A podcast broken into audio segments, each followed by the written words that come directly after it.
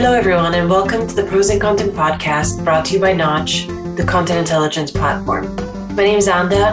I'm the co founder and CEO of Knotch, and I'm hosting our data driven CMO series, during which I will interview CMOs who are ahead of the curve when it comes to both content and data and how they use both to move their business forward. In these interviews, we're going to reveal really unique perspectives on the importance and intersection of measurement and content, but also a ton of fun personal stories and great career advice from these incredible leaders.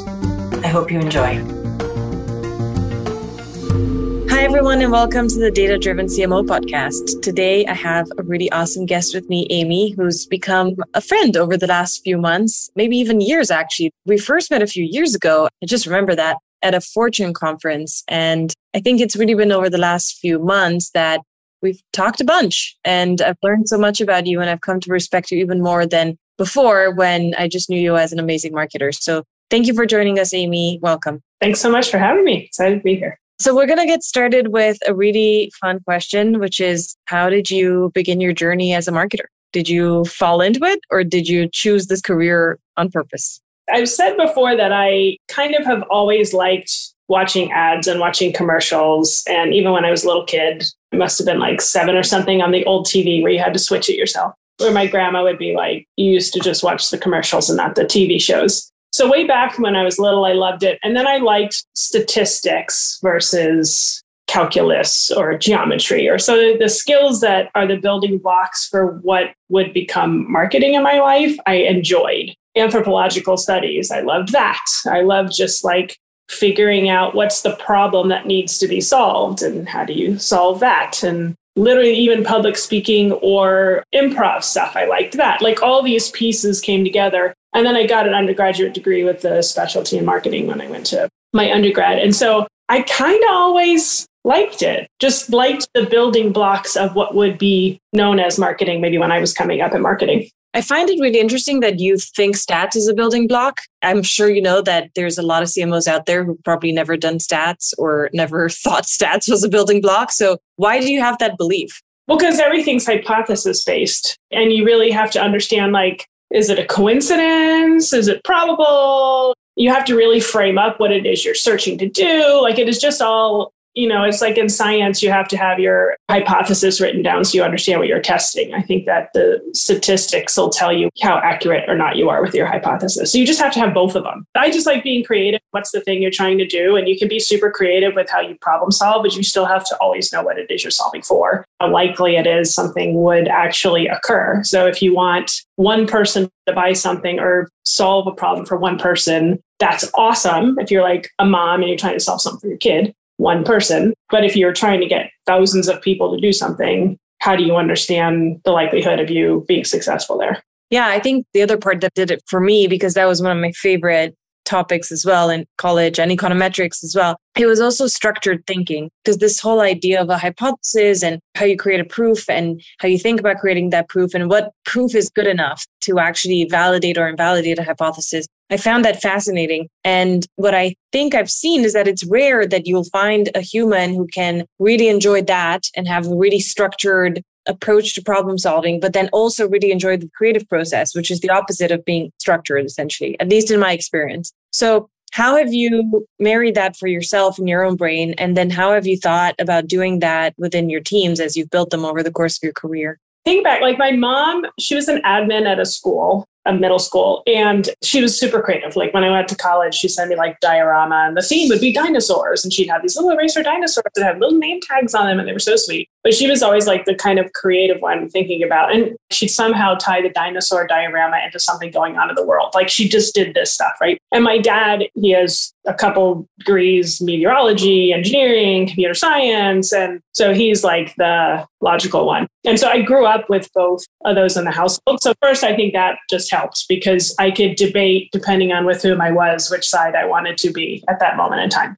I had that. I also like, I'm trying to think of the book. I think it was called Innumeracy. It's like the fun side of math. It's like why it could be right or wrong, but making it fun. The application of the statistics around like, what is it? If you have 34 people in a room, the likelihood of you having the same birthday becomes mm-hmm. statistically significant because of the number of people. Like it's just interesting facts that come out of the math itself. And then there's no way you can tell if you're doing something in the direction you need to go unless you have goalposts. And usually goalposts are driven by some hypotheses you have. So I always felt you could never move forward unless you had some bearing. And bearing can't be your own brain. Bearing can't just be creativity. Bearings have to be, again, if you're going to sell something or convince somebody or what have you, you have to have some data points outside yourself that are built in some type of reality. So, with my teams, I think, first of all, just making sure I'm always bringing up questions about both creativity and data. So, it's never just like, why is the number two? And how come it's two? And why did you get there? But it's also like, what are the three other ways you thought about solving the problem? So, it's what is the problem you're actually solving for? It's going back to the words. I think way, way early on when I was in CPG, they had something called an OGSM, before all these goal things were like cool, you know, smart goals and everything. OKRs. Like OKRs, yeah. Objective, goals, strategies, and metrics. And we used to think of them as words, numbers, words, numbers. And you have to have both in order to be successful. And when I hire people, though, I don't have the best attention to detail. So I also, when I hire folks in, I make sure I do have people on my staff that have that attention to detail or eat numbers for lunch or what have you. But the people have to eat numbers for lunch, have to also understand and give space for the creativity that might call into question why the number two is the number two. And I think continuing to have that balance and goal people on that mix is super important. I love the way you're reflecting on all the different lessons you've learned, and in particular, how it's coming up around, I think you called it, was it OGSM? Objectives, goals, strategies, and metrics. And I put a T in between the S and the M a lot because you can do strategies to metrics, but so many junior people, you need the tactics in order to get stuff done. Think about stuff all the time. So I was going to say, what are maybe the tenets or the principles or some of these core lessons that you've learned throughout your career that you kind of keep coming back to and you're still using today as you think about what's next? Think you have to be excited about what you're doing because I think some of the difference between like an individual contributor that's intellectually curious and a leader of people is you don't like do the work really anymore, right? Like, and there's a point in your career where you have to decide if both are perfectly sound choices. I want to be an individual contributor and I want to just sit here and geek out on what I am interested in to help the greater good, or I want to be a leader in a way that is leading others and knowing I'm not going to be able to do all that anymore. So both are awesome. And just knowing yourself is helpful to know which path you want to take either path, you have to be super interested about what you're doing because in many instances, you end up being the cheering squad as well as the cleanup crew, as well as the deflector, as well. Like you put on all these hats of the thing you're so passionate about. It makes every day more meaningful and more successful. If you can always go back to, am I passionate about what I'm doing? Am I clear about what the strategies are? Is everybody aligned with what those strategies are? If they're not and they're important, how do I help understand where the barriers are? Is my team set up for success? All that just sounds like a lot of corralling in order to get to the thing you're passionate about. So I think for me, it just over time, and you know, after working 30 years, you kind of have the luxury of like, I'm passionate about this thing. But I think what made me successful, even when I was younger in my career, was I would always find the thing I was passionate about. So even like I was relaunching Prego way back in the day, right? Like I had to do everything from how thick was the glass bottle? Is it embossed? What's the picture? Do we do a picture? Do we do graphic? What do I call it? What are the sub brands? What's the pricing? Like all that stuff that you sit in and do. It's all like the target was wow. At the time, it was like that mom that's serving her kid an Italian meal how do I make her successful because the family loved the food, right? Like, so it's the thing, it's the person, it's the target, it's the problem I'm trying to solve for. And if I'm arguing with the purchaser that they couldn't get the bottle as thin as we thought because it was breaking, so now I have to find another couple million dollars in my P&L, and it's all worth it because this is the thing I'm solving for, and this is the job I have, and I get excited about that.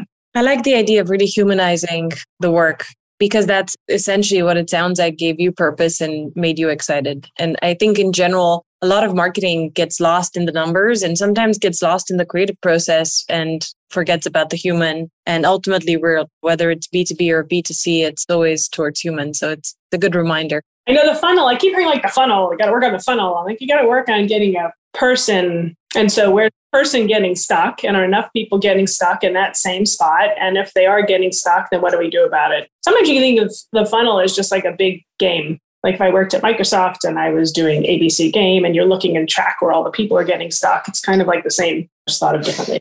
You know, what you just said is actually, I would say, like the kind of magic bullet of product market fit for startups. Like, I think if startups just someone gave us like a poster and we put it on a wall, and it's not about the funnel, it's not about product market fit and the 10 rules. It's about like the human on the other end. What is the pain? And do enough people have that pain? And how do you humanize the process of figuring out how do you solve that pain? So I like it. It's a good reminder for me too. I think all of us get lost in the tactics and the metrics too much.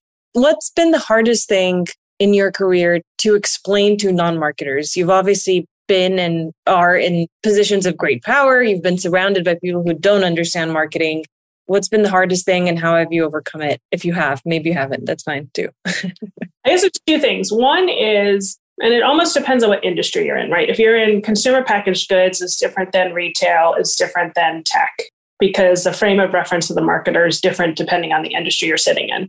So with tech, a marketer is considered a particular way that the tech industry has seen marketing. In many instances, the product team has many of the skills, if you will, that the marketer So, for example, we had this big debate over pricing, and I was sitting across from a product person, and they're like, "Well, we're doing the pricing. It's not marketing function to pricing." Like, well, it could also be in finance. It just depends on the company where it's sitting. It's like, well, what do you mean by pricing? And they're like, well, we're doing A/B testing on should it be 549 versus whatever, right? I'm like, hmm, but what's the strategy of the price? Like, is the brand a value brand? Is it a smart brand? Is it a thrifty brand? Does it not care about that? And then just one piece of then a puzzle of what the strategy is. And then you say within that, what should your pricing be? Like, does a nine designate cheap and everything should end in a five? So, who owns that? What does it look like? And I think some of the debates I was having in tech, it was like, well, you don't know that. We're just doing the A B testing on the pricing. That's not a marketing function. But when you're in CPG, you kind of like own the whole thing. So your brain has to kind of manage what that is. So my roommate in college was an engineer. He's like, really? Marketing? Like, don't you go to school for a craft? Then you market. I'm like, huh, that's fascinating. So I said to him, I said, okay, here's what a marketer does, at least in my head, what possibility of marketing is. There's two other ones. One, you walk into a grocery store and imagine everything is either in a box and a can, and there's only a white label, and there's only black lettering on the box or can. And the only thing they could describe to you on the box or can are the ingredients and the cooking directions. Now there's 30,000 items. I'm going to give you five minutes and 10 products to find in the grocery store. Go. And he's like, Well, that's not marketing. I said, The branding's marketing, the packaging's marketing, the naming's marketing, the location in the store is communication. They're marketing it from the grocery store's perspective. You mm-hmm. understand what it is and how it fits in your life because of the communications you've gotten there's signals outside the store, coupons and other things that are driving you into the store. So, so for me, it's like that's marketing. When I describe like how hard it would be to find something, why would you buy a Rolex watch? You buy a Rolex watch because there's some value in Rolex. Why do you buy a Timex? Because of what it stands for, what it is, some people, like my engineer friend, would be like, but it's about the best product. Like Rolex is a great product. My Timex is a great product. They're used for different things. They both can have the same exact things inside, but the way they're branded, the way they're looked, the way this one can never have a leather strap. This one always has to have a leather strap. Like there's strategies, there's guardrails, there's things like that. So anyway, I don't know, long way to go around like it could be all of those things. I think the biggest challenge today is defining who in your organization going back to like OGSMs, like who's owning pricing? How do you define price? Is it a strategy function? Is it a tactic function? And then who has to agree to abide by whatever the guardrails are that are being set such that the brand shows up with the right promises for the customer at the end. Like if Timex started going outside their brand guardrails, you'd be like, that's weird. Like I'm not going to spend $10,000 on a Timex. No, but you would for a Rolex. If you saw a Rolex for 50 bucks, you'd probably think it was counter. Yeah, definitely. I think potentially where I've seen marketers struggle the most is actually in technology. I was talking to someone, a company called Chime. I don't know if you've heard of them, but it's kind of a growth company in the financial tech space. And she was the growth leader there. And she was saying that there's a growth marketing function that she runs, it's under marketing. And then there's a growth marketing function that sits under product. And that deals with product hacks. So there's constantly this really interesting conversation, let's call it diplomatically, between the two and who does what and who's responsible for what. And it feels really crippling that there's no clear ownership. Do you think that tech because it sounds like CPG has it right. You kind of give marketing everything, at least from this perspective. Do you think tech is behind in understanding the importance of marketing and will they come around to it? Yeah, I don't know so much as marketing having everything. Like when I was in retail, operations had to sit retail. Yeah, yeah, yeah right. operations or like the tech component of building a product sits in a different space and they all kind of work more together because it's all in service of opening the doors every day. So there's a clear what's it in service to.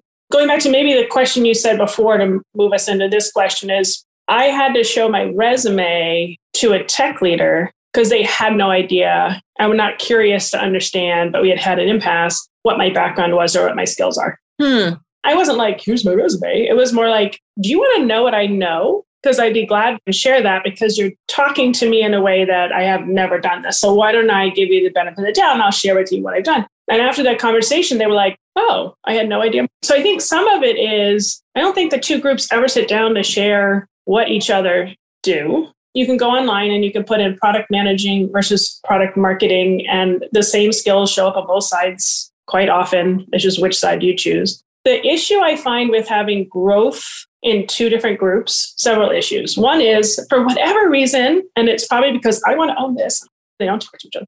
The second is I think they both think what they're doing is so special and different when really, if they just took a hot second, it's trying to achieve the same goals through different channels. And if you thought about it holistically, the data signals that you would send between the different areas would be running a relay, not running a bunch of sprints. I think the person, and I don't know what it's going to be in the future, but people that come up through marketing, like they know some of that stuff, but they're not being tapped into at all for it. So you could sit on one side going like, I feel not respected at all. No one's listening to me here. I feel like a second class citizen. Whereas on the other side, you could be all like, I know this particular thing. I'm going to go deep on this particular thing, and I don't need to hear what everybody else is saying because this is my craft, right? So you can see how there's a lot of tension. Mm-hmm. I don't know how to solve for it because it does seem like the solve I had was sitting down across from somebody and having a conversation about what the skills are that teams bring and having honest ones too. Because in marketing, it's like, oh, they actually don't know these things. I came up through CPG, but they didn't.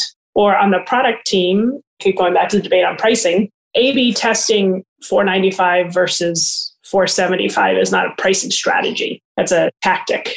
So, how do you have more of those conversations? I think it goes back to trust and the leaders, and are they willing to like do trust falls with each other or not?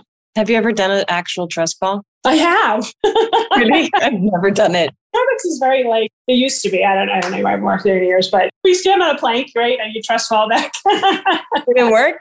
It did. It did. We did it with a different department that we worked very closely with. And it was at the end of all, you know, you do a ropes course, you do the balancing thing, you know, everybody has to stand on one side of the board and you do a reflection walk and yeah, a whole bunch of stuff. And then at the end, I love that. Everybody did. Trust. It's so cheesy and so corporate. And yet we have a leadership offsite next week. And I think I might do all of those things, especially the trust falls between engineering and product, between product and marketing the functions that naturally have friction because it's kind of built for some reason everyone's posturing right? And i think that's where it comes from. And so even if you build the right culture i think you constantly have to go back and sort of temper the natural human reaction if that makes sense and constantly bring everyone back to a place of transparency and safety and vulnerability. It's interesting because, like, I had when I first joined my last company, there was a conversation I'd had with a data person, and literally they were like getting so frustrated. And finally, they're like, "Why does marketing need this data?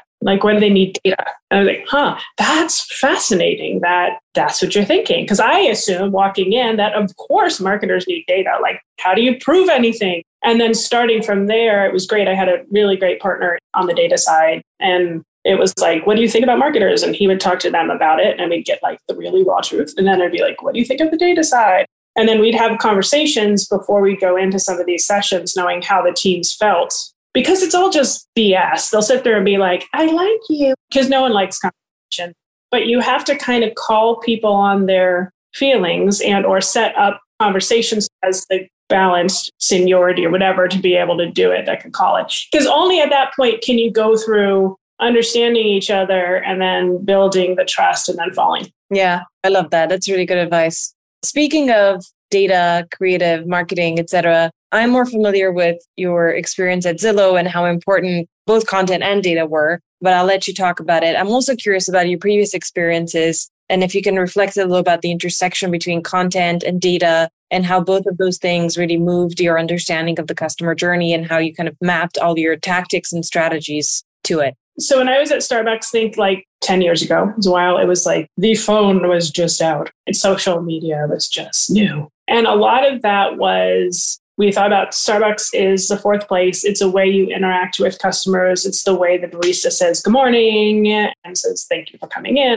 So, content at that point was how do you meet the customer where they are? And in many instances, it was on social media where it was like a bride going, I'm sitting here with my bridesmaids and oh my and then, you know, somebody in the social team would contact a district manager who would get coffee to the bridesmaids. So, it's like, how do you use content in order to extend the experience that a customer's having with your brand? Or like we put the cups on the top of the taxis and they would stick and people would run after the taxis like you forgot your starbucks cups on the top you know and then you capture it and then you put it on for us a lot of that was that the whole extension of the brand. And then when it became like when i was running the loyalty program and we were doing mobile order and pay and we were doing personalization engine and that kind of stuff it was like what was going to then show up in a similar fun way in an app in the stream and the way that you intersect. And how far up or not do you put an offer versus a brand idea?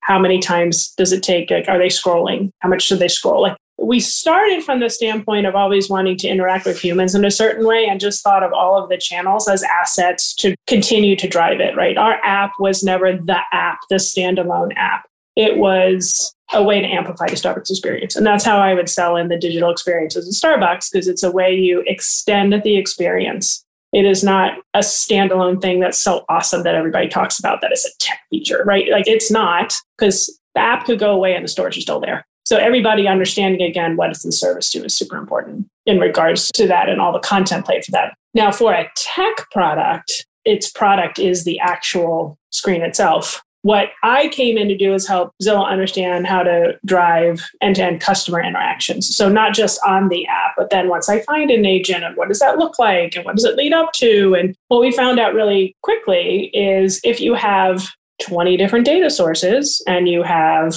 a bunch of different interactions, you have 100 million unique users coming onto your app that also may be looking at a mortgage. How do you know what is effective? How do you know how to find which 5 million of the 100 million are actually going to buy a home this year? You're not the only app. How do you know how they're going to trip on information they need that leads them back to you? So, what we spent a lot of time on was trying to figure out what that looked like. So, different than like amplifying a customer experience, this was more like, how do I help you find something? But it's still all kind of has to be connected. Like, otherwise, it's just spitting out the wind and wasting money because everything should add to something else. But what's interesting, like diamonds and cars and houses and some of this stuff, like chips aren't in people's brains, thank goodness. So you're never going to know what's the last thing they did that put them over the edge. But going back to statistics, you can know there's a higher likelihood if they see these things in their path. And then you have to have the conversation of what channel should it be in? Are they really seeing it? Is it a channel that gives it credibility or takes credibility away? Those kind of things. I think what's interesting is you've essentially described the difference in marketing for a low consideration product versus a high consideration product. In the low consideration product category, it's more about inserting yourself into people's lives in moments where you can get them to make a decision to go get something. And the decision happens in moment. Whereas in the case of Zillow, there's so many incremental decision making points that lead someone down the path of eventually making the big decision must have been an interesting transition for you to go through coming from Starbucks into Zillow. Was that hard? I mean, how long did it take for you to like rewire your brain to that? Customers both found each brand strong in its own way. Like a brand leader, it was cool because it was like a cool brand, right? Like you could go on and dream. So in a way, they're both like fun brands to work on. That part was fine and fun. I think some of the hard things for me were like, how do you get where the customer's mindset is. So at Starbucks, you can go sit in a store and you can sit close enough the register to hear what the interactions are. You can talk to the baristas about stuff. You can go to seven different cities and see, like you can go to Gallaudet, you can go to Maryland, you can see how a store that caters to deaf customers is different than a store interaction might be in an inner city is different than a store out here in Seattle, what have you, right? That was a lot harder to do at Zillow. They didn't set up for that type of interaction because mostly it was an ad services model with a really fun skin on top, which was awesome. And that's worked. So that part was hard for me because I really like to see tangibly who I'm servicing and why. So we set up some of that, you know, where we could do some of the ethnographic work. We could really look closely at the user journeys from an emotional standpoint, not from a task to do standpoint. That's awesome. That makes sense. I think it's really incredible that you managed to make that transition and be successful in so many different industries. My final row of questions is really about the future. I'm curious what your thoughts are on the past two and a half years. I'm sure they're probably similar to a lot of our collective thoughts around the change we've experienced, but even more curious as to what you think marketing is going to look like over the next 12 months and the sort of industries and types of marketers and brands that will go on the offense versus defense. Yeah, so oh, so many questions in that question. So marketing, I think marketing has to decide what marketing wants to be. I was on an MMA call and we're like, do marketers know what marketing is? And you know, that kind. So again, it depends on your industry. If you're in certain industries, it means this. If you're in other industries, it means that. CMO still has the lowest tenured. Is it down to is it less than two years yet already? I don't know. I did three and a half, so yay. But I don't know if some of that is because people just don't know what marketing is, what it can contribute, what it looks like, and feel valued in that role. So I think there's a very interesting spot we're in right now. Mm-hmm. I guess I find as long as you're intellectually curious leader who can rally enough people around the problem to solve for the customer. And I mean B2B customer or B2C customer, it doesn't matter. To your point, all humans and then really look at the strategies in place to achieve those goals. And if everybody in the organization is set up to do that, then how do you fit yourself in that space? And that's what I think deciding the industry you want to be in, how do they see marketing, really clear on single source of identity doesn't mean for each business line. It means for the company. Like, how do you define what that is when you go in and have conversations? Where do I think everything's going? I don't know. I've really been advising kind of different groups on stuff because I've had this unique space. And I've seen quite a bit of companies now starting up trying to get humans and tech and consumables together in a way that I've really not seen this type of momentum before. And I think because the data expense, you could see content stuff now, you could do interconnectedness of things. Mm-hmm. It's less expensive, it's more easy to do. Da, da, da. So, for example, like there's a great company called Quip, and they're doing the dentistry and they're looking how do you get the dentists on? How do you get the insurers in? How do you look at the people themselves? And when i'm brushing my teeth do i want to see me or do i want to see an avatar? Like all this great stuff. It's a lot like what i think warby parker maybe was doing a while ago which is like come to the store and the glasses return the glasses. Here's what you look like with the glasses. But it would be like you're trying now to get your eye appointment as well as therapy for your eyes if they don't work as well as whatever. So I'm wondering if the future just, we've talked so much about the interconnectedness of things. Mm-hmm. The things don't matter. It's the interconnectedness of the people and getting people connected in a way that they could solve their problems. And it feels like we're moving from the interconnectedness of things, because who cares, to like, I don't care if my things are connected in the house. I just want to make sure the shades are down when I go to bed because it's light here till 10 o'clock at night still, right? So, like, that's what it feels like to me. And the question I have is then is how does marketing want to be part of that? Well, it sounds like it would have a massive role in that because if the momentum you're seeing is really in this area of consumer products connected to humans, connected to data, then marketing is really the function that is best suited to connect all of those things, right? Now, the asterisk on it is this could be the way I see the world because this is what I like the world to be. Yeah, of course. A friend of mine had said there's a proverb where she comes from. If the cat meows and it rains, then the cat caused the rain. but yeah, it does seem whether it's mental health care for older folks or an interconnected house or unless it's easy to do, unless somebody wants it, it's not going to work. And if it only works 80% of the time, it's going to fail. So again, like if I want my blinds to go up and down, but 80% of the time my device is offline because of a hardware issue, I'm not going to use them. I'm going to move to the next device. Like some of it is understanding what's the barrier to entry for the customer, the cost. And as I said, some of these costs now are coming down and the proliferation of stuff is happening at such rate that just keeping an eye on what was there before may not be what's there in the future. It's fun times. I think it's super exciting. I love that. I love the fact that you're coming at it with so much energy. I feel like we're surrounded by all sorts of news. I think news outlets are trying to drive readership anyway, but there's just a lot of big titles out there around what's going to happen. So it's great to hear that you're seeing this moment. Yeah, FUD sells. Fear, uncertainty, and doubt sells newspapers and sells headlines. Sometimes I guess marketing, you get a thick skin. I remember when I launched Via, there was headlines like instant coffee drives lower sales in Starbucks stores. The headline was atrocious. And the whole article was like, oh my God, I can't believe we launched it in the middle of sales declining. There's a bright spot. Like, but the title was like crap, right? It's not something you want as a marketer. Because that's what people click on. The click. Friend of mine, he's a CEO at a company and he's trying to figure out how does he get people to, for example, if you're a diabetic and you just figured out you're diabetic, you may not want to do the test for the blood. And he has a thing that he sends to the house, blah, blah, blah. And they were going at it by like, but you can get sicker. And I said, well, what else can you find out about yourself if you looked at your blood? What else? What's the positive? What's the guy's name from the office? John mispronounce his last name all the time. John Kay. He was the funny guy in the office, married to Jenna, somebody.